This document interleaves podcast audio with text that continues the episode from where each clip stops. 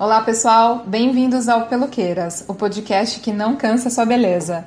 Eu sou a Nay Lopes. Eu sou a Thaís Estaima. E, e nós, nós, somos as Peluqueiras. Peluqueiras.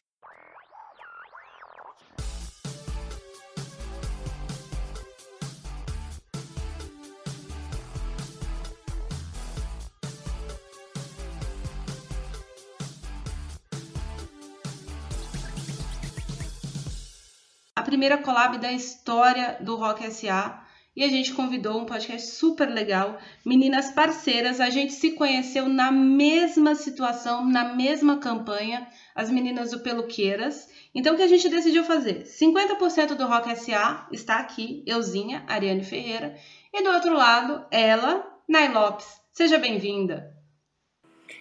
Fala, galera do Rock SA. É, eu sou a Nay Lopes. Eu sou host do Peluqueiras Podcast. E o Peluqueiras nada mais é um podcast que fala sobre conteúdo cultural produzido por mulheres, né? Então a gente vai abordar aí vários temas que sempre vai ter um dedinho de mulher aí conduzindo alguma temática, né? E como a Ariane falou, como a Nani falou, basicamente a gente é, é, se encontrou na mesma situação, né? Através de uma hashtag, eu comecei a ouvir o Rock SA e o pessoal começou a ouvir o Peluqueiras. E cá estamos nós fazendo essa collab linda. Exatamente. Agora você ficou curioso sobre que hashtag é essa? O podcast é delas, que é uma campanha que sempre acontece nos meses de março.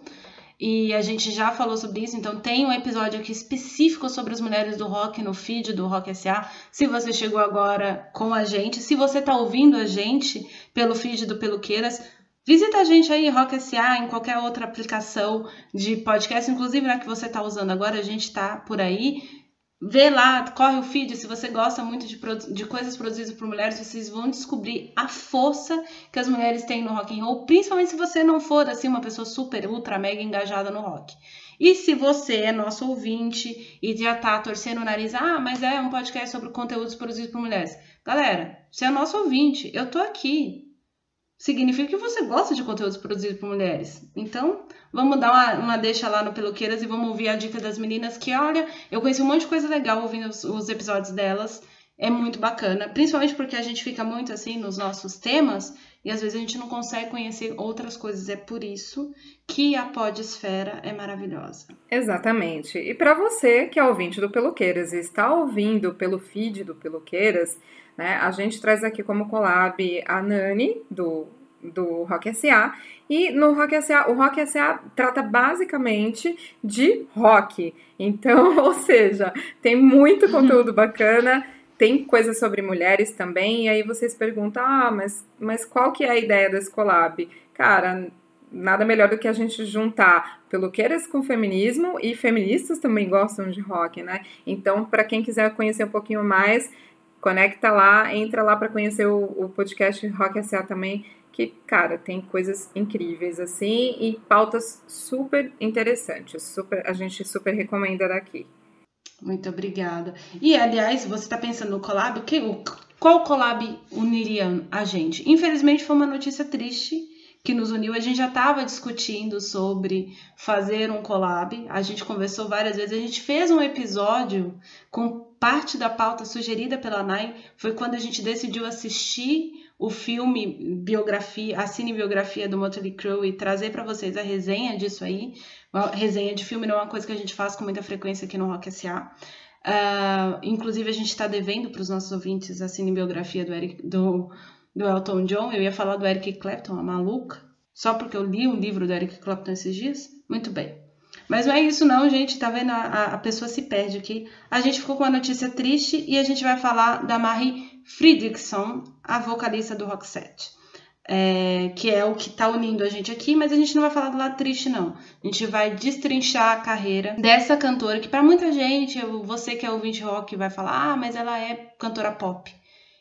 Fica aí que você vai entender o que é que a gente está querendo dizer com isso. Para você que acha que Marie é uma cantora pop, apenas pare não é?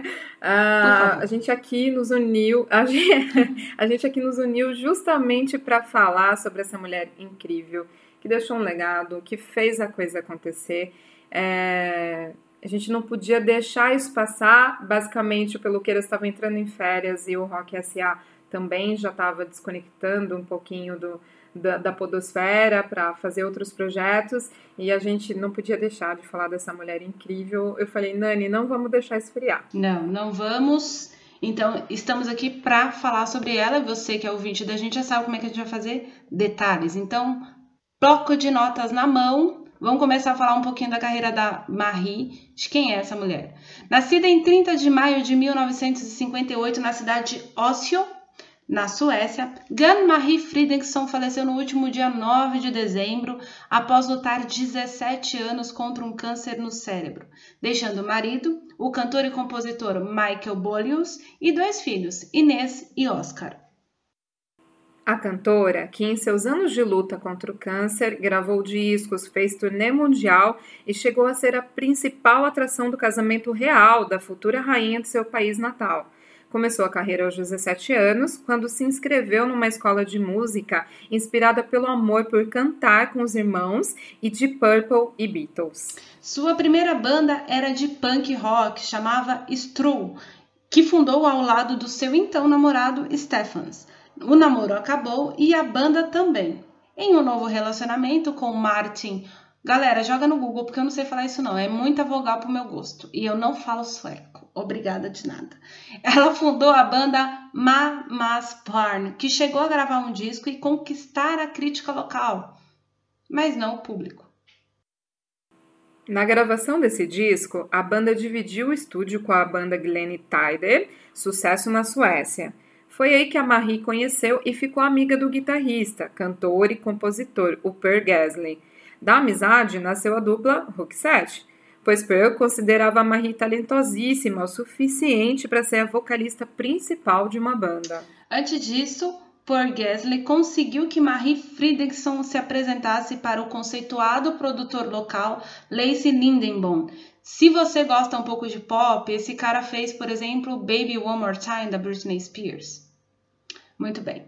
Que juntou que se juntou ao guitarrista para incentivar a Marie a ser cantora. Juntos, o produtor e a cantora lançaram um disco. Gente, todos os discos dela são em sueco e eu só vou dizer como é escrito.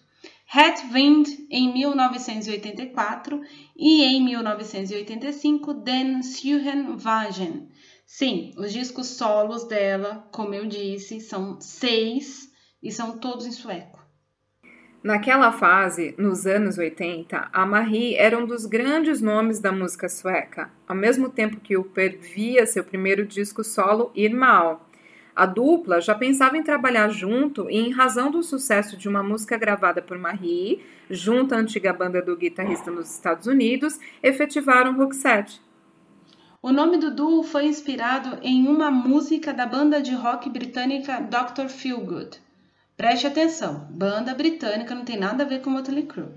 No fim dos anos de 1986 saiu o primeiro disco, Pears of Passion, um disco dançante que tem como hits as músicas Never Ending Love, Goodbye to You, So Deep.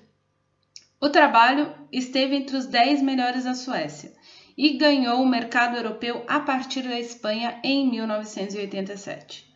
Neste mesmo ano, a Marie lançou seu terceiro disco solo, After Storming e fez uma bem-sucedida turnê promocional do trabalho em seu país natal. Em 88, junto ao Roxette, ela lança o disco que mudaria sua carreira para sempre, o Look Sharp. Neste trabalho, o Pearl e a gravadora decidiram dar um maior protagonismo a Marie e a manobra artística e comercial deu super certo. Look Sharp tem como single Chances, Dangerous, Dressed for Success e blockbuster, as blockbusters The Look e Listen to the Heart. O disco ia bem na Suécia, até que um estudante norte-americano, essa história é bizarra, cara, se apaixonou por The Look, levou uma versão do single para o seu país.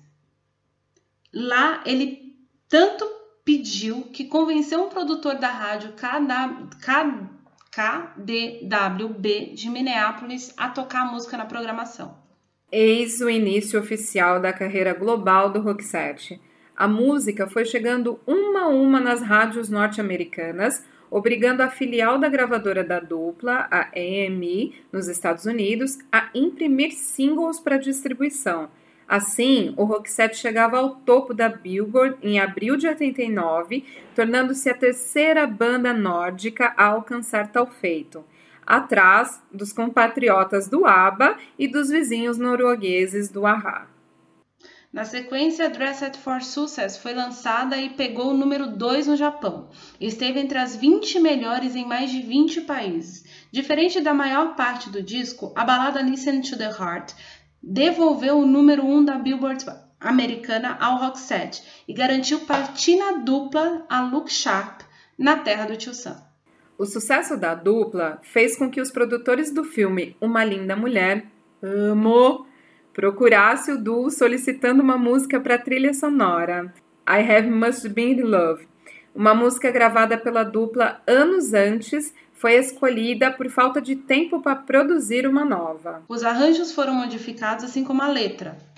It Have Must Been Love é uma música natalina, caso você não saiba. A música foi reeditada duas vezes antes de ser oficializada a trilha sonora do filme que foi sucesso de bilheteria, arrecadou cerca de 450 milhões de dólares e o disco da trilha sonora foi platina tripla nos Estados Unidos. Platina tripla quer dizer um milhão de cópias a cada platina, ou seja, 3 milhões de cópias. Chupa!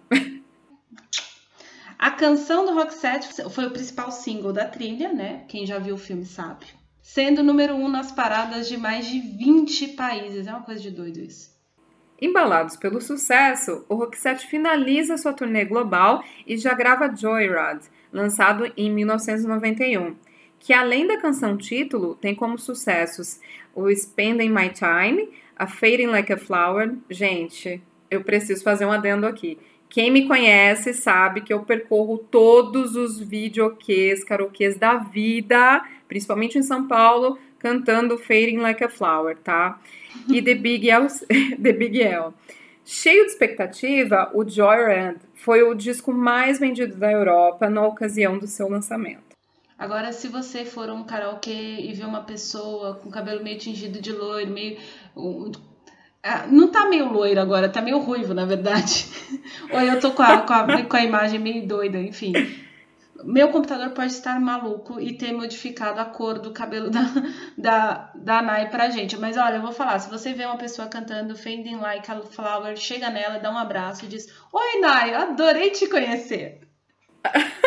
Não, exatamente. Olha, seu computador não está equivocado. A imagem que está aí é uma imagem antiga no momento eu enruivei, então você que passar em algum videokê, karaokê, ver uma ruivinha cantando Fading Like a Flower, sou eu. Muito bem, tá vendo, gente? É isso. Então, além do nosso, da nossa amiga, nossa talentosa amiga cantando Fading Like a Flower, eu, eu jamais cantaria Roxette num, num karaokê. Eu não tenho. Eu tenho muita cara de pau, mas não para tanto, porque a minha eu voz é tenho. é ruim. Minha voz é ruim, gente. Não dá. Imagina eu cantando The Look. Não ia dar. Imagina que coisa horrorosa. Muito bem, vamos lá. Além disso, bom, a gente tá falando do Joyride, foi número 1 um na Alemanha por 13 semanas consecutivas. Algo que só tinha acontecido antes com os locais do Scorpions. Óbvio, né, gente? Joyride ainda teve o recorde de ser, a, até aquela ocasião, o disco de língua inglesa que mais vendeu na Argentina com meio milhão de cópias. Este sucesso ele trouxe a dupla pela, primeira vez na América Latina e a visita incluiu o Brasil, olha que lindo, em 1992. Em meio ao sucesso de do Joyride, que não viu os singles Spending My Time e Church of Your Heart, passaram das 30 mais executadas. A Marie Fredriksson voltou-se para sua carreira solo e em 1992 lançou o disco solo Dem Standiga Ressam. Eu acho que é isso, gente. Qualquer coisa dá uma gulgada. Esse disco significa alguma coisa como é uma vida ressurgida, alguma coisa do tipo. É um disco interessante esse disco da Marie. Muito bem. O disco foi escrito como um diário e na ocasião do, lançamento, a cantora revelou que refletia cerca de quatro anos da vida dela. Uma, uma das músicas foi escrita em homenagem a um amigo dela que cometeu suicídio. a Marie não citava o nome desse amigo, é bom dizer. Nesse meio tempo, a Marie já se relacionava com o Michael Bollius, que é o marido dela, o viúvo dela agora nesse momento, infelizmente, músico sueco que ela conheceu na Austrália durante a turnê do Joyride, porque o Bollius era amigo dos membros da banda de shows do Roxette. Os dois engataram um romance e em 1993 nasceu a primeira filha do casal, a Inês Josephine. Ainda em 92, a dupla optou por remasterizar músicas não usadas nos álbuns anteriores e algumas versões ao vivo para lançar o disco Tourism, Songs from Studios, Stages, Hotel Rooms e Others Strange Places. Cara, quem é que vocês não podem me ver, mas estou aqui nesse momento fazendo coraçãozinho. O nome desse disco é maravilhoso, cara. O nome, eu adoro o nome de discos. Os ouvintes do Rock S.A. sabem Eu isso. adoro e gosto de nomes grandes também que atrapalham a gente. É, né, eu, eu gosto de nomes assim estranhos. Tipo, eu vou falar uma coisa. Tem um, um disco que eu amo, que o nome do disco é, é Furnished Souls for Rent. Almas Remendadas para Venda. É genial o nome desse disco. Uh, ah, para quem. Para quem tá querendo saber, é projeto solo do Nuno Bettencourt. Joga no Google depois, ah. que não tem nada a ver com o tema aqui, que a gente não tá aqui para falar de português, a gente tá aqui para falar de sueco. Muito bem. Exato. E de mulher. Exato. Vamos lá. Se bem que o Nuno Bettencourt enganava muita gente. ok, piadinha sem graça, mas foi feita. Ok, já foi feita. Vamos lá. Já foi. O disco tem como sim, o disco, né? O Tourism com esse nome gigantesco. Uh, tem como single Queen of Rain, How Do You Do e Fingertips. O disco foi número 1 um na Suécia, na Alemanha e na Suíça, e top 30 de mais vendido em outros 15 países. Neste período, a dupla fez sua segunda trilha sonora. Ai, gente, eu adoro esse filme. Abracadabra. com a música Almost Unreal. Abracadabra é aquele filme Viu? das bruxinhas, gente, é... da Disney. Então, isso que eu ia. Gente, eu tava aqui raciocinando. É o Abracadabra mesmo, mesmo, mesmo. Gente. Que tem um gato preto. Amo. Da Disney, que passava muito Nossa, eu assisti muito. Eu assisti muito esse Sessão filme. da tarde. Assisti muito. muito. Eu sabia as falas, bizarro. É, eu sei. Eu sei. Se, se a gente resolver encenar o filme, eu sei encenar o filme. Principalmente o ressurgimento ali Vamos fazer um podcast do Abracadabra, então? Muito bem. Vamos fazer um episódio só sobre Abracadabra. Vamos fazer, vamos fazer. Depois de chegar... Depois de chegar à Disney, o Roxette lança em 94 seu disco mais adulto, de acordo com a crítica, o From Crash Boom Bang, que além da canção título tem como singles Sleeping in My Car, Fireworks, Run to You e Vulnerable, pouco promovidos nos Estados Unidos. O disco foi um grande sucesso na Europa, dominando por completo as paradas alemãs. Atenção a essa informação, dominando por completo as paradas alemãs.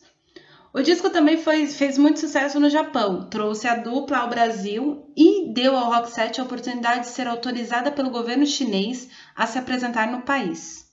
Eles foram os primeiros artistas ocidentais desde o Arahan. Lembra daquele grupo britânico do George Michael em 1985? Isso aconteceu em Mano. 85. Oh, olha o naipe disso. Mano. Em 96, Marie lança um disco de músicas em língua espanhola chamado Balada em El Espanhol e mais um álbum solo, I Am Tid Sonvar, também de sueco aí complicadíssimo. Neste mesmo ano, nasce seu segundo filho, o Oscar Michael. O Roxette se reúne novamente em 1998, após a pausa para a maternidade de Marie e um disco solo do Pearl. A dupla grava Have a Nice Day, que tem como single Salvation, Anyone, Star, Wish I Could Fly. Sucesso de vendas na Europa e América do Sul, a dupla voltou ao Brasil e fez um forte trabalho de divulgação televisiva. Uh, dica, adendinho aqui. Vai no Google e escreve assim: 7 na MTV, 7 no Programa Livre, 7 em qualquer outro programa da década de 90. Eles foram em tudo que vocês podem imaginar. Até no H do Luciano Huck, na Band, eles tinham ido. Eu lembro disso. Verdade, a gente tinha comentado que essa época foi do caralho, é. né? Essa época ela é, ficou chicletão, mas foi bom. Acho que foi super bom para eles, assim. Foi. Em 2001, a dupla lançou o Room Service, considerado um dos melhores discos da dupla pela crítica especializada. O seu primeiro single, The Center of the Heart, foi número 1 um em diversos países europeus e na Argentina. O segundo single, Milk and Toast and Honey, entrou para a trilha sonora da novela Um Anjo Caiu do Céu e foi a música mais tocada no Brasil. Pois é, gente. Em 2002, deu-se início à maior batalha da cantora. Marie sofreu um desmaio em casa após realizar uma corrida matinal com o marido e, ao ir ao hospital, foi diagnosticada com câncer cerebral. A cantora se submeteu a uma cirurgia que a deixou com sequelas. Ela perdeu a visão de um olho e parte da audição de um dos ouvidos. Foi super sério isso, né? É, foi bastante comentado na época, enfim, mas ela até deu uma segurada para que os fãs não ficassem sabendo disso, né? Sem falar, é, sem falar muito da sua batalha, a Marie dedicou-se aos tratamentos de quimioterapia, radioterapia e fisioterapia, pois ela perdeu parte dos seus movimentos em um dos lados do corpo. Em janeiro de 2003, ela fez uma de suas raras aparições públicas quando foi homenageada pelo rei da Suécia, o Carl Gustaf. 18. 16. Não, não é 16. Aquela que manja muito de algarismo romano, não é mesmo? Tem uma curiosidade aí que eu queria falar, é que nas pesquisas eu vi que uma coisa muito bacana que ela fazia enquanto ela estava fazendo quimioterapia, radioterapia e fisioterapia foi porque ela, ela começou a desenhar com carvão como uma espécie de terapia. E aí teve um período bem grande que ela fez várias exposições aí dessas coisas que ela desenhou com carvão. Então, ou seja, a pessoa estava no fundo do poço, mas estava produzindo, Sim, né? E a, até os, alguns quadros dela, pelo que eu li na imprensa, na imprensa europeia, que agora eu não lembro exatamente qual era a fonte, uh, mas eu lembro que eu li em outra língua, acho que eu li em inglês. É, vários quadros dela foram vendidos com a sigla, né, MF, e as pessoas não sabiam que era ela que tinha pintado. Uh, porque algumas galerias uh, queriam explorar o fato de ser trabalho dela e ela não queria, exatamente porque ela é uma das maiores estrelas da música sueca. Então, enfim, ela ela, ela assinava como F, MF uh, parte desses trabalhos. Era mais uma terapia, ela não estava fazendo necessariamente para vender, mas alguns desses quadros foram vendidos. É, e eu queria falar uma outra observação antes de continuar lendo aqui a, as informações que a gente colocou para trazer para vocês. É, a gente diz parte de um lado do corpo, um olho, um ouvido, porque a gente não sabe se é direito ou esquerdo. É, isso nunca foi divulgado. A Marie sempre é, procurou, como a Nai já contou, tentar preservar os fãs ou e se preservar, que eu acho que é o mais importante é, né, nessa situação, nesse momento de dor que ela sofreu, enfim. E só quem já viu uma pessoa numa situação parecida com isso sabe exatamente o que é e é bastante dramático. Então, às vezes é melhor não dar muita informação mesmo. Então, por isso que a gente não está sendo muito preciso nas informações, tá? E até porque não faz muita diferença se foi direita ou esquerda. Exato. É, até porque ela se recuperou, principalmente a parte de que se perdeu os movimentos. O resto, infelizmente, não, não tem como muito recuperar. Vamos lá. A cantora ficou ausente da vida pública por dois anos e ressurgiu com o lançamento de um primeiro álbum solo em inglês, o único, inclusive, que chama The Change, que compôs ao lado do marido. O primeiro single do trabalho se chamava Second Chance. Marie ainda lançou em 2006 um disco de covers de clássicos da música sueca chamado Min Van Bast. Em 2009, decide voltar, anunciou cumprir alguns shows para o Roxette. O entusiasmo da dupla gerou o disco Charms, Charm School, o primeiro gravado com a cantora totalmente fora de tratamento. Em 2010, a cantora foi a principal atração da festa de casamento da futura rainha da Suécia, filha do Carla, viu, gente? A Vitória, adoro o nome dela. Vitória, a primeira herdeira. Vou fazer um adendo bizarro que não tem nada a ver com podcast. Uh, eu leio sobre monarquias, né? Por que, que eu leio sobre monarquias? Não sei. porque não me interessa, não tenho vontade de ser princesa. Não acho isso legal, diga-se de passagem. Mas ela chama Vitória a primeira herdeira porque quando a rainha Silvia ficou grávida e soube que era rainha Silvia, que é filha de brasileiros, inclusive a rainha da Suécia.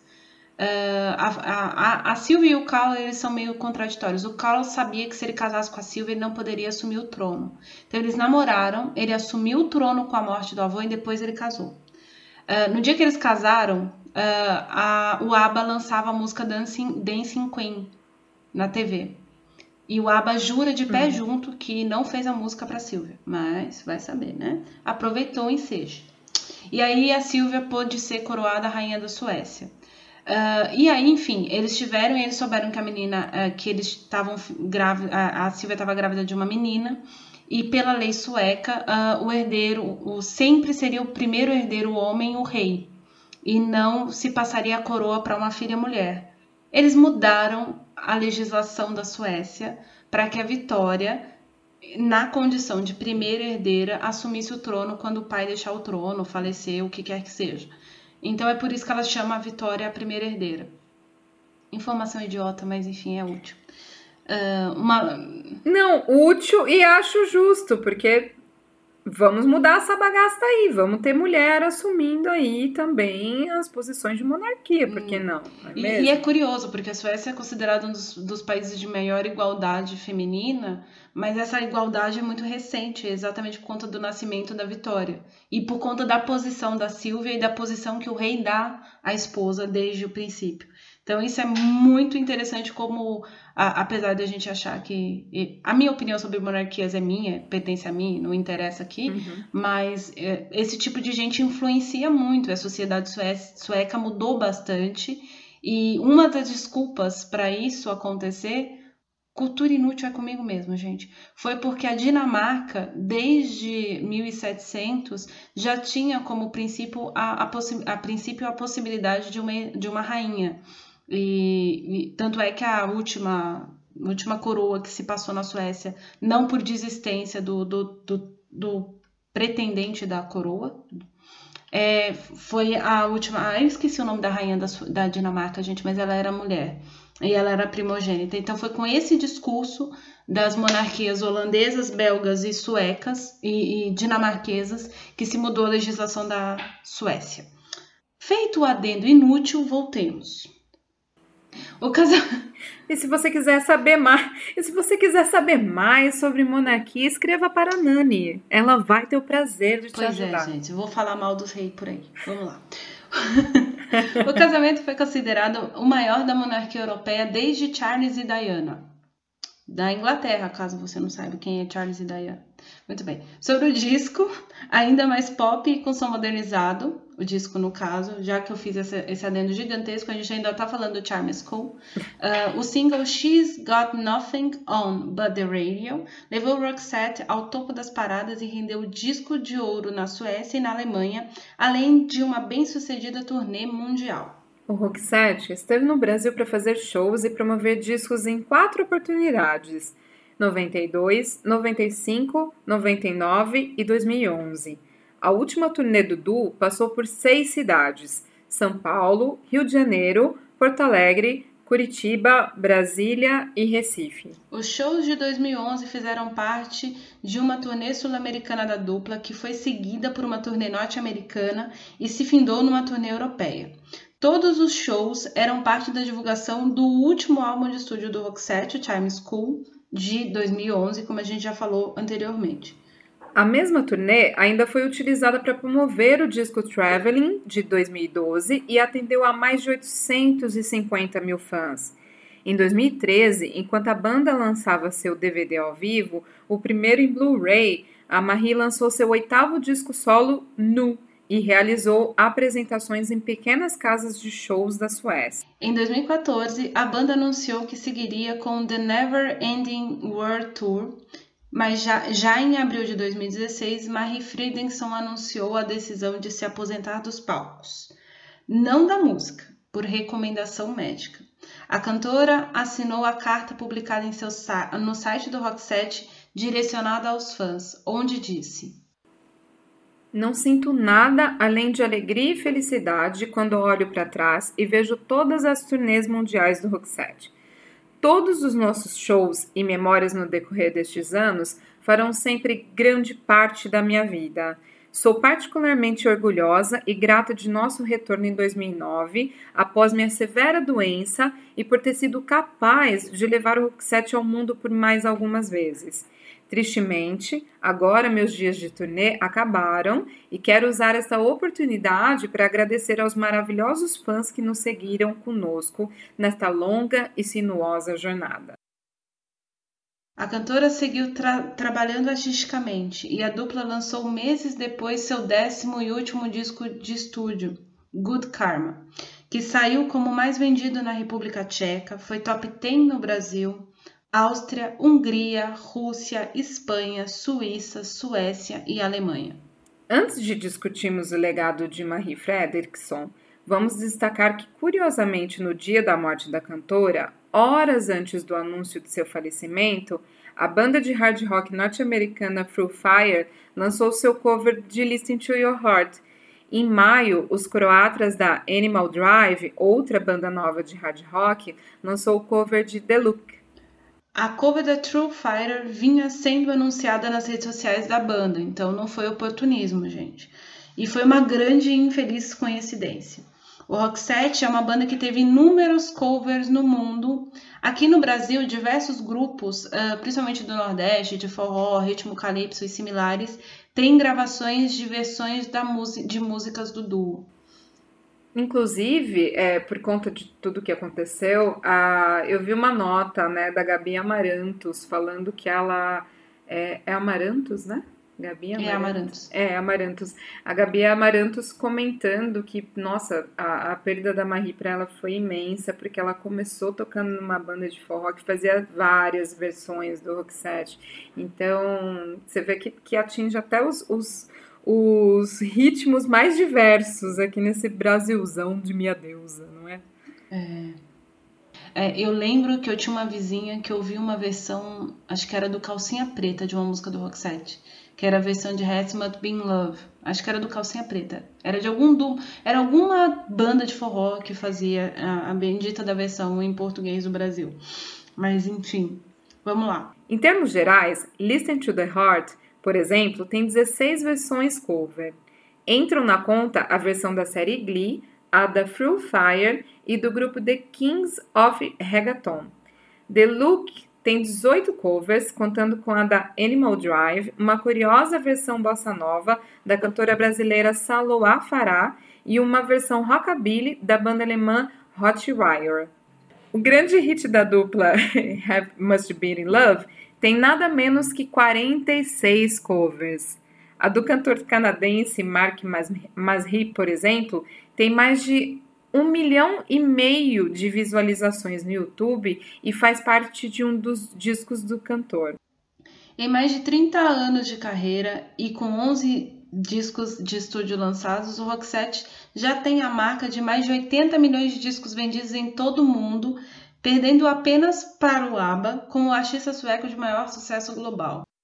Também não tinha como, né? né? não perder para o ABBA, hum. né? Aí já era demais. Uma nova nota, de acordo com a Billboard, nos dias 10 e 11 de dezembro, cresceu 770% o consumo de conteúdo de músicas do Roxette em todo o mundo. As 11 principais canções da carreira da dupla foram ouvidas 4 milhões de vezes no YouTube, contra 500 mil nos dois dias anteriores. Ou seja, né, é uma coisa que acontece, não tem como. Quando o artista morre, a intenção é o negócio bombar. Não que estivesse ruim, mas um crescimento de 770% é um negócio muito gigantesco. É demais. Então, é demais. E aí, né, já falamos aqui um pouquinho da história da banda, um pouquinho de Marie, e a gente vai dar o nosso ponto de vista aqui sobre o legado da Marie, a contribuição dela para o rock, para o pop mundial. E aí pergunto a você, Nani, o que você acha desta mulher e qual o legado que Marie deixa pra gente? O que, que eu acho? Primeira coisa, quando eu disse que eu não canto ela no, no karaokê, que tipo, ela é uma puta cantora, né? Fim, assim, é.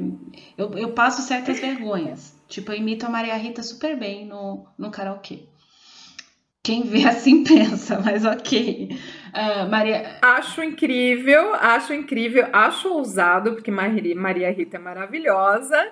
E eu passo muita vergonha no karaokê, mas eu gosto de passar vergonha, entendeu? Então não tem uma vez que eu não vou cantar, que não é uma das minhas músicas de entrada. E, e desculpe, eu vou te cortar, né? Já aqui falando um adendo. Para quem me conhece sabe que eu canto basicamente a mesma coisa. Eu canto Journey, eu canto White Snake, eu canto Roxette e eu canto Silvinho Blau Blau. Silvinho Blau Blau. Ou, todas as Ou vezes. seja, ela sai do karaokê rouca. Porque não tem outro jeito. Saio. Não tem outro jeito. Não tem outro jeito. E passo vergonha. Né? Mas vamos lá. Então, eu, como não gosto muito de ficar rouca, eu não faço essas coisas. Eu fico só imitando a Maria Rita no grave da Maria Rita. Mentira. Que não tem a mínima capacidade de ser igual. O máximo que eu consigo fazer é a Paula Toller. A Paula Toller qualquer um consegue fazer. Eu, eu já tô imaginando você fazer encontros e despedidas, né? Nossa porque ela faz aqueles graves, aqueles baixos e vai e vem. Cara, Maria Rita é difícil. É, eu tô liberando aqui porque o Rogério não tá presente, porque senão ele já tinha me amarrado. Tendo dito isso, né? Porque ainda bem que o nosso produtor vai ouvir esse episódio já pronto, quer dizer, editando o episódio. É, além do uhum. fato da Marie ser uma excelente cantora, eu acho que tem duas coisas é, do ponto de vista técnico que são bastante importantes no, no rock set. Ela é uma excelente compositora e ela é uma compositora versátil. Por que, que eu tô falando isso? Porque, como vocês viram, a gente não fala sueco. Porém, se você vai estudar a estrutura de línguas e, e de nomenclaturas, é muito difícil fazer poemas ou letras ou uh, inclusive prosa em determinadas línguas. E é exatamente por isso que as crianças são alfabetizadas em sueco. Porque uh, parte-se do princípio na Suécia que você precisa uh, ter, obviamente, a preservação da cultura original, mas desde os anos 60 as crianças aprendem a falar inglês já na pré-escola. Por quê? Porque para se vender conteúdo em sueco, é muito difícil, não é só porque é um país pequeno com 9 milhões de pessoas. É porque e só 9 milhões de pessoas no planeta falam sueco, não é isso. É porque é muito difícil você produzir conteúdo de qualidade uh, na língua local. Porque uhum. é muito uhum. difícil escrever. É tipo o Brasil. A gente olha para Marta Medeiros, para Tati Bernardes e para Ariano Suassuna e a gente fala gênios. Porque é difícil escrever em português. Não é fácil. É verdade. Então, por mais que você. É, Paulo Coelho. Paulo Coelho é um gênio. É, eu gosto da literatura dele? Bom, depende. Mas escrever em português com qualidade é muito difícil, cara. É muito difícil. É, eu, eu sofro todo santo dia, faço cagada todo santo dia. E, e, e vivo de escrever, entende? Então, é, escrever em sueco é muito difícil. E ela sempre preservou isso dentro dela, dentro da obra dela, e, e compunha em inglês muito bem, compor, inclusive. Então, é, essa, esses detalhes, assim, eu acho que, que é, são coisas técnicas que às vezes para o ouvinte não, não parece muito claro, mas é uma coisa que me chama muita atenção. Na pré-produção eu estava comentando com, com a Nai que outra coisa que me chama muita atenção é o fato do Roxette dominar dois mercados muito específicos, o alemão e o argentino. É, quem acompanha, quem está ouvindo no feed do Rock SA e já acompanha a gente sabe. Eu já falei várias vezes sobre o mercado argentino aqui e sobre o mercado mexicano, mas para você que é do Peloqueiras, o mercado argentino é tipo 5, 10 vezes mais roqueiro que o brasileiro.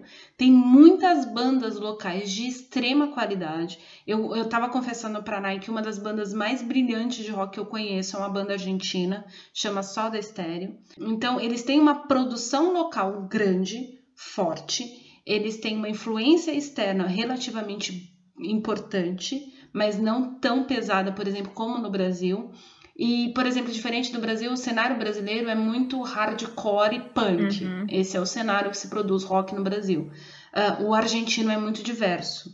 E exatamente por conta disso, não há uma necessidade do público de ter muito. Aquela coisa que a gente reclama muitos nos nossos episódios do Rock S.A., que o público brasileiro não olha para as bandas brasileiras. É exatamente por conta disso, porque todo mundo olha o mainstream brasileiro, são um monte de bandas parecidas, o, o mainstream do rock, que não é mainstream, vocês me entenderam, mas são bandas muito parecidas, então a galera não tem tempo, saco e paciência para procurar outras coisas. Então vai procurar bandas de fora, que é uma coisa muito mais fácil de achar, muito mais fácil de chegar. Na Argentina não tem essa necessidade. Desde os anos 80. O, a Argentina tem uma produção muito maior que a nossa. E mesmo assim, o Rock 7 dominou paradas. O Rock 7 foi a banda que vendeu mais discos na Argentina, conseguiu vender mais discos que o Guns N' Roses. E quem já viu o episódio que a gente fez no, sobre o rock, no Rock S.A. sobre o Guns N' Roses, eu falo exatamente da importância do mercado argentino para a carreira do Guns N' Roses. Isso me chama muita atenção. E o mercado alemão. O mercado alemão é um mercado mais roqueiro pro metal mesmo. Não tem esse negócio que a gente fica brincando no Brasil que o brasileiro ama muito metal alemão, metal nórdico, né? Sueco e tal, não sei o quê. Uhum. Mas o, o, o, alemão, ou ele é mais alternativo, mais do, da música eletrônica, da, lingu, da linguagem do Daft Punk, mais assim, né? Então, música eletrônica de qualidade. Uh, ou o alemão, ele é mais com pé no metal. Ele é. Tanto é que o Tobias Emmett é o, o, o músico alemão que mais fatura na atualidade no mercado alemão nos últimos 10 anos. Tobias Emmett, Avantasia e Edguy. É, e, e, o 7 domina sempre que lança qualquer coisa. O 7 tem o controle pleno do, do cenário pop e do cenário rock da Alemanha. Não é só o cenário pop, é o cenário rock. Isso são, são detalhes que têm a ver com a qualidade dos dois. Não é só da Marie obviamente, porque inclusive a Marie gostava muito de falar do Pur. É, e o Pur, eh, sabiamente, botou o protagonismo no colo dela por ela ser uma cantora muito melhor do que ele. Ela é mesmo, ela é. Difícil falar, ela foi, né? Difícil. Perdão, ouvinte, é, é foda. Ela é uma musicista de talento, tem Joy Hart, por exemplo, em Joy Ride, no videoclipe ela toca guitarra, e ela toca guitarra bem, não é uma guitarrista de cátedra. O instrumento dela era o teclado, ela tocava teclado nas bandas que a gente falou no início do, do episódio e fazia backing vocals. É, mas a Maria era extremamente talentosa e o Pur sempre soube explorar isso. O marido dela também sabia explorar isso muito bem quando trabalhava junto com ela. Então, acho que esses detalhes mercadológicos e, estratégicos de produção de conteúdo, acho que são muito importantes. Agora é só a hora de falar, né? Porque eu já falei muito. Não, vamos lá. Eu acho que esse ponto de vista mercadológico é sempre muito importante, mesmo porque você né, trabalha com isso, enfim. É, acho que para o ouvinte do Rock SA é extremamente importante também. E eu venho trazer aqui meu singelo ponto de vista, que é de quem mais escuta, quem mais é ouvinte, de quem acompanhou a carreira. E para mim, na verdade, o que ela deixa de legado, e como a gente estava conversando na pré-produção, e sim, existe uma pré-produção para fazer essa bagaça, uhum. a gente precisa estar em sintonia, não é mesmo? É, a gente estava conversando justamente por conta disso, é, porque para mim eu, eu consigo enxergar duas coisas muito incríveis assim. Para mim, Marie é resistência, superação. Quando eu falo de resistência é num cenário que também já estava extremamente difícil, ela conseguiu se destacar e conseguiu seu lugar ao sol. E, e, como a Nani já falou, ela era muito melhor do que o Pearl, do que o parceiro dela, e ela e ele também sabia do talento que ela tinha, então ela conseguiu conquistar um mundão por aí. É uma mulher sueca, de novo, né? A gente falando aqui na década de 80, vindo aí, né, de uma influência de ABBA, enfim. Mas para você que falou aí, para você que falou não, para você que pensa que ABBA é pop, você está muito equivocado. Então uhum. eu acho que essa história de resistência é uma coisa e a outra história é justamente de superação né, de dela ter superado, infelizmente assim, né, não, não chegou a superar por completo, porque ela faleceu, obviamente, mas de ter, apesar de, de todos os contratempos e de toda, toda essa luta, né, de toda essa batalha, foram 17 anos batalhando com tratamentos, não deve ter sido muito fácil, e mesmo assim ela não deixou de produzir. Então é uma coisa que a gente tem que pensar bastante ainda como como, como uma pessoa que fez a diferença como legado do que ela deixou, de justamente uma pessoa que, apesar dos pesares, ainda acreditava em si mesmo e, e buscava força interior para fazer isso. É, ela cita, em 2015, ela lançou a autobiografia dela, que chama Listen to My Heart, né? E ela fala sempre que os homens da banda sempre decidiam tudo. Ela chegava até a chorar escondida. É, ela foi muito reprimida a gravar e regravar os vocais, mesmo que, que ela achasse que tivessem perfeitos, porque eles tinham um nível de exigência muito gigantesca.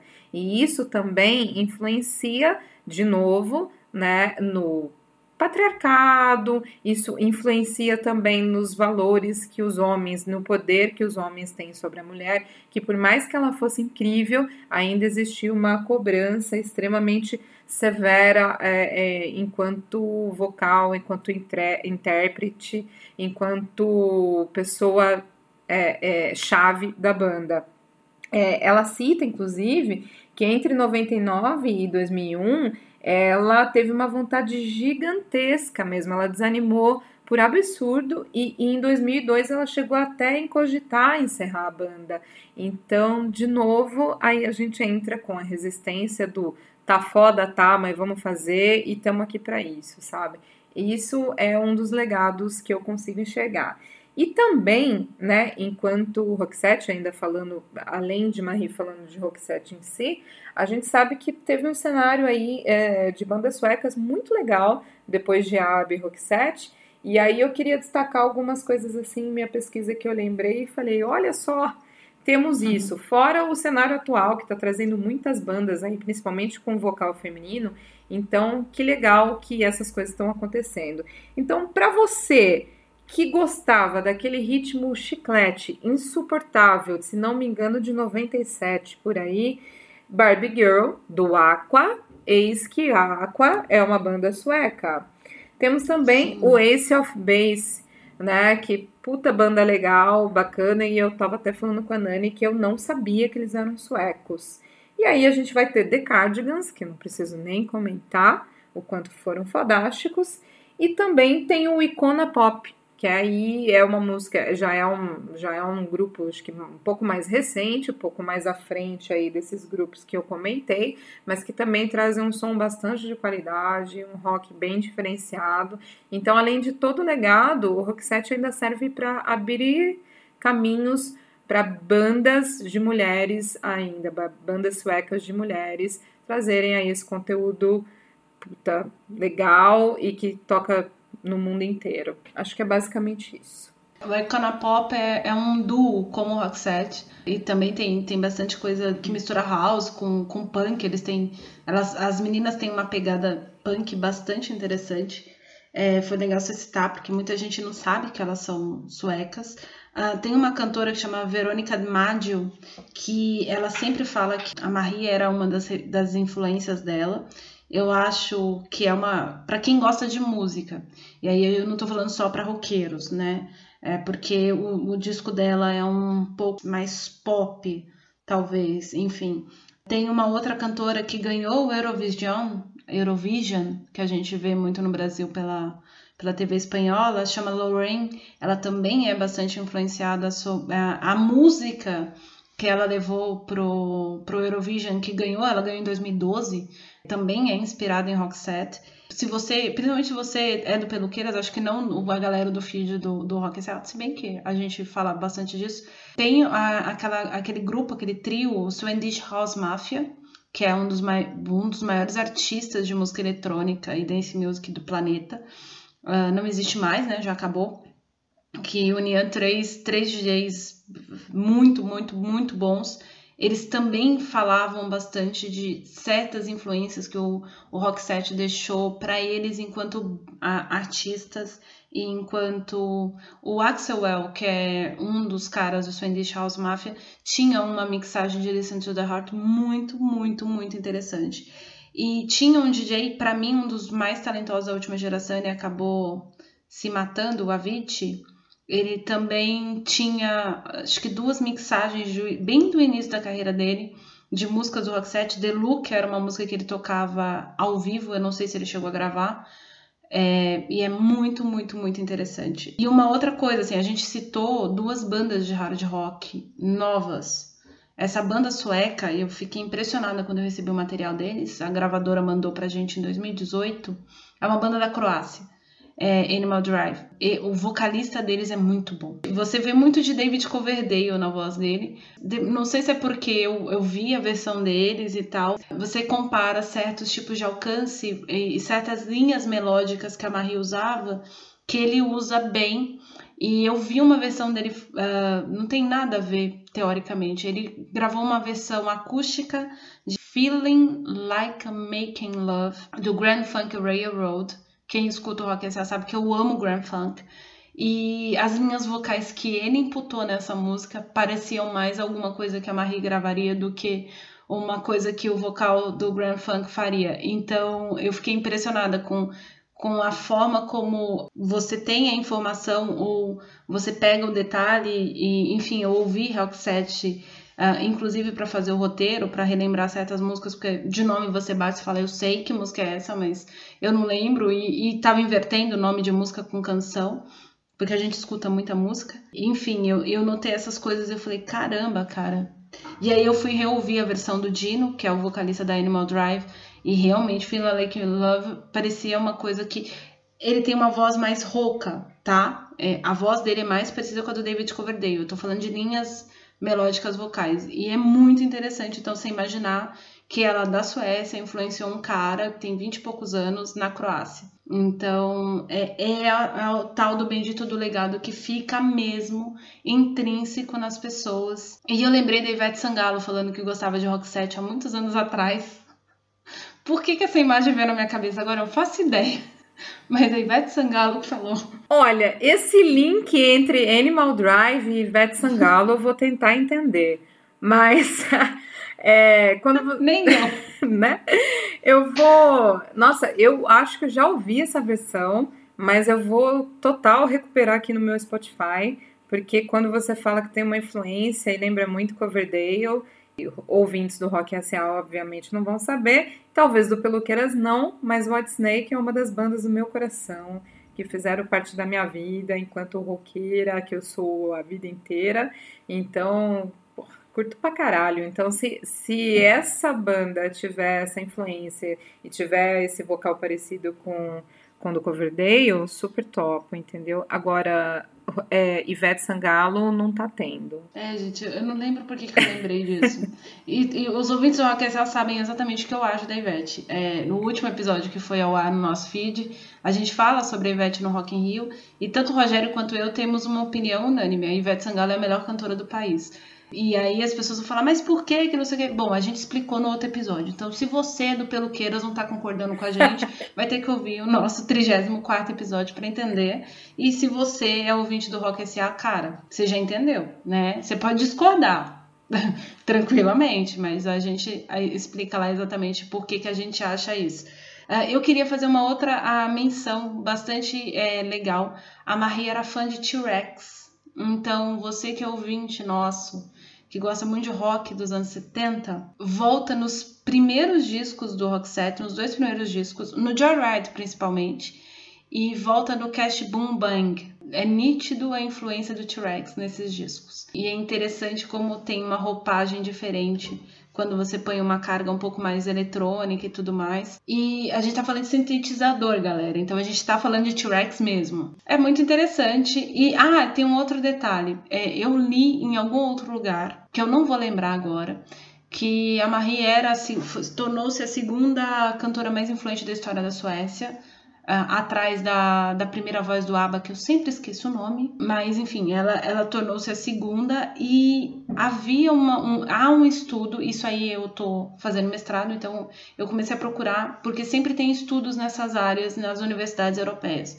E tem um estudo que está sendo feito numa universidade da Holanda sobre a influência, aí tem vários, uma lista de, de, de cantoras Dentre elas a Taya Turunen, outras duas cantoras, eu esqueci o nome daquela jurada do The Voice holandês, mas enfim, tem uh, ela e tem a Marie Friedenson na lista de um movimento de mulheres cantoras em carreira solo, uh, saídas de países nórdicos. Então, da Holanda para cima, todos os países nórdicos está tendo um, um, movimento maior de cantoras mulheres. Não sei até que ponto isso vai ser verdade ou não, o estudo precisa ser terminado para depois entender se tem ou não influência disso, mas uh, todas as, as, cantoras listadas na possibilidade dessa pesquisa são cantoras com alcançaram sucesso mundial.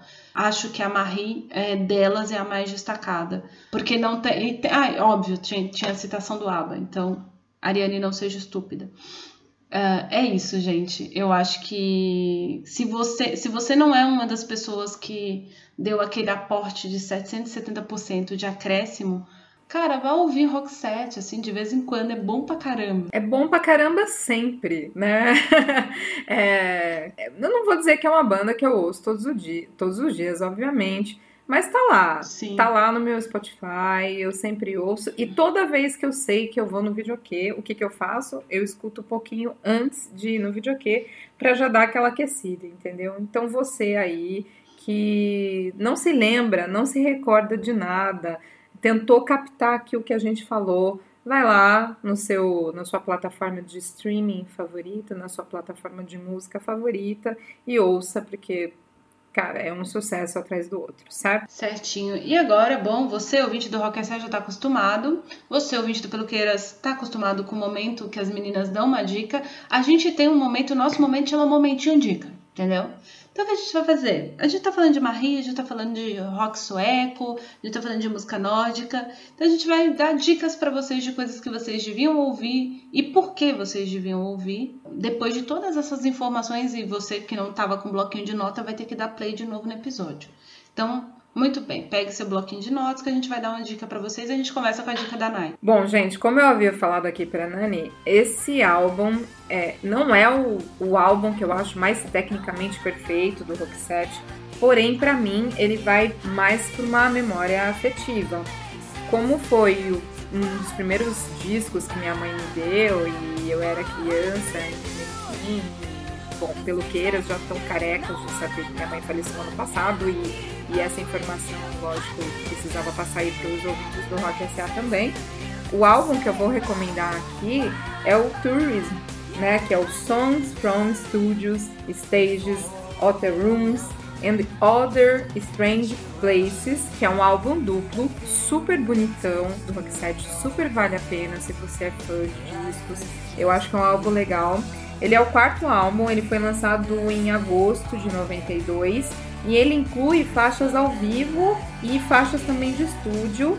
Da, e as faixas ao vivo são da turnê do Join the Joyride. Hoje, fazendo uma pesquisa aqui para a gente fazer a gravação, ele tá em média na internet por 150 reais. Então, eu não sei, não tenho ideia de quanto ele custava antes do falecimento da Marie, mas hoje, se você quiser dar uma investida né, e comprar um álbum de 150 reais, fica a dica. Ele teve mais de 7 milhões de cópias vendidas, né? Então foi um álbum que teve três principais singles, que é o How Do You Do, Queen of Rain, belíssima, que a gente estava comentando antes, e o Fingertips. Então são, são três singles bem legais aí que esse disco emplacou. Então essa é minha dica para você que não sabe, não tem a menor ideia do que ouvir nesse momento do Rock 7 pode começar por ele, beleza? Pois é, gente, eu acho que é um início assim maravilhoso. Eu contei pra Nike que eu tava em dúvida sobre o que eu ia fazer a respeito, né, desse clima de rock ou não. E eu vou indicar o disco o Room Service. Eu tava pensando aqui com os meus miolos, eu ia indicar o Have a Nice Day, mas eu acho que o Room Service é um disco mais cru. Olha isso, é um disco mais cru. Se você tá prestando atenção, se você é da época que já era um, pré-adulto, um pré-adolescente, já sei lá, 9 anos de idade, espero que você tenha poucas idades, não tão velho quanto eu, mas sei lá, se tinha 9 anos em 99, em 2001, na verdade, você viu uh, aquele clássico Milk and Toast and Honey, que fez muito sucesso, foi a música mais tocada do Brasil por semanas e semanas. E esse disco ele é muito cru, ele é um, um, disco mais simples. Tem gente até que faz muito uma menção de porque o Have a Nice Day é mais rock and roll no sentido mais country. Esse disco ele tem menos bases e uma base eletrônica mais mais estabilizada, mas ele tem uma pegada só. Então ele é um disco simples de, de se ouvir. Então, para você que, sei lá, eu tô afim de ouvir uma coisa bem cantada, bem composta, bem feita, bem produzida, mas eu não, não tô querendo pensar muito em camada de música, em imaginar onde é que tá o baixo, por que, que não tem um solo nessa música, por que, que tem solo naquela. Ouça no Service, que é de 2001. É muito, muito, muito interessante o disco. Se você for colocar na, em alguma plataforma de audição, Spotify, Deezer ou similares, o disco não tem nem uma hora de duração, então ele é um disco que dá para você ouvir no seu horário de almoço, se você tiver puto com o seu chefe e voltar legal, sim, para não, não, não precisar matar o chefe depois que voltar do almoço. Então, Center of the Heart e Real Sugar, é, a Real Sugar é letra e melodia da, da Marie, é, é, muito, muito interessante e as linhas vocais da música lembram muito Dress for Success, que é uma das minhas músicas em termos harmônicos mais interessantes do Roxette, na minha opinião.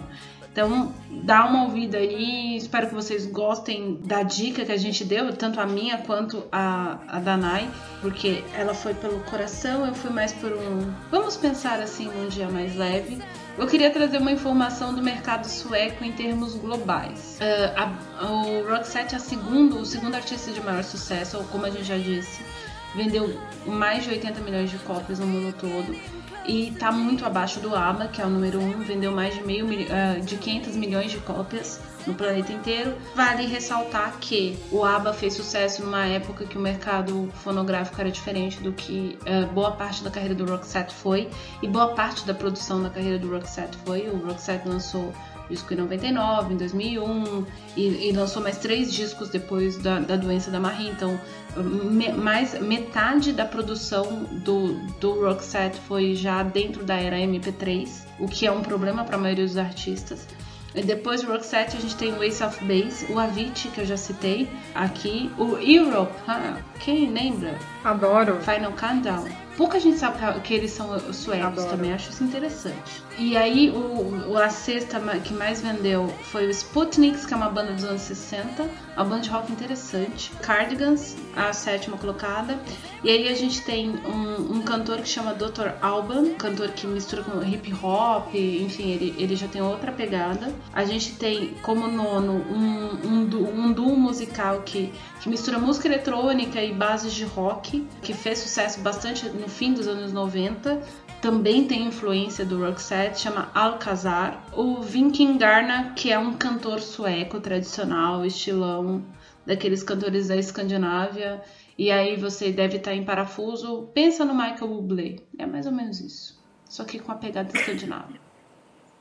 É tipo isso. Então, esses são os 10 artistas suecos que mais venderam na história em, em, termos globais. E os números são impressionantes, porque o décimo vendeu 11 milhões de cópias, o Roxette vendeu 80. É muito disco de diferença. Muito disco de diferença.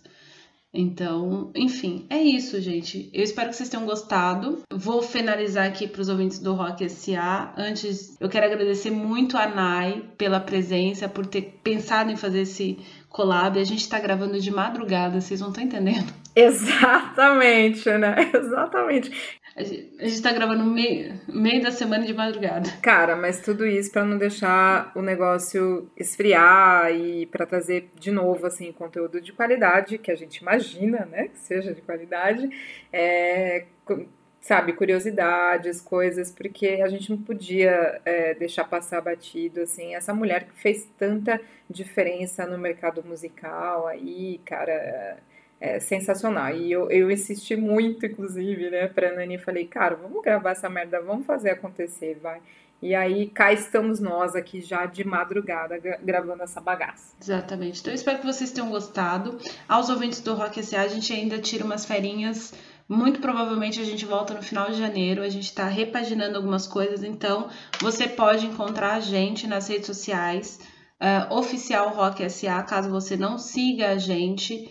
Uh, se você é ouvinte do Peluqueiras, acha a gente nas redes sociais, Instagram, Tumblr, uh, Facebook, Twitter, todas essas coisas, a gente está nelas, todas as redes sociais, Pinterest. Nosso Pinterest é interessante.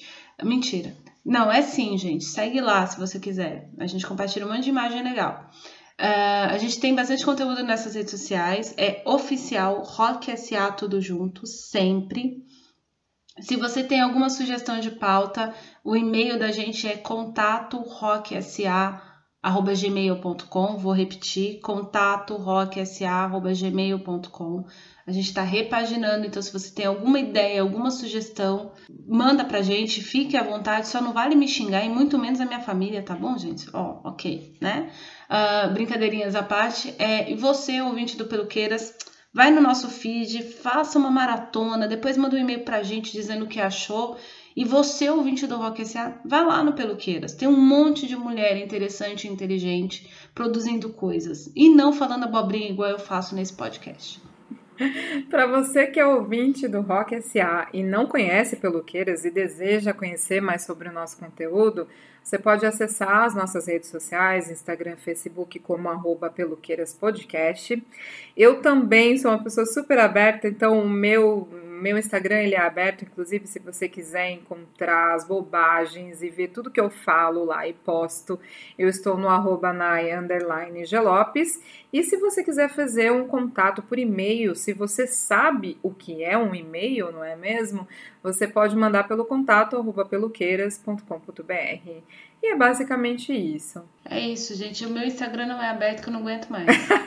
Manda mensagem pra gente lá nos. Porque assim, ouvinte, o ouvinte que é tradicional do podcast, preciso. Eu vou, vou, um momento de desabafo.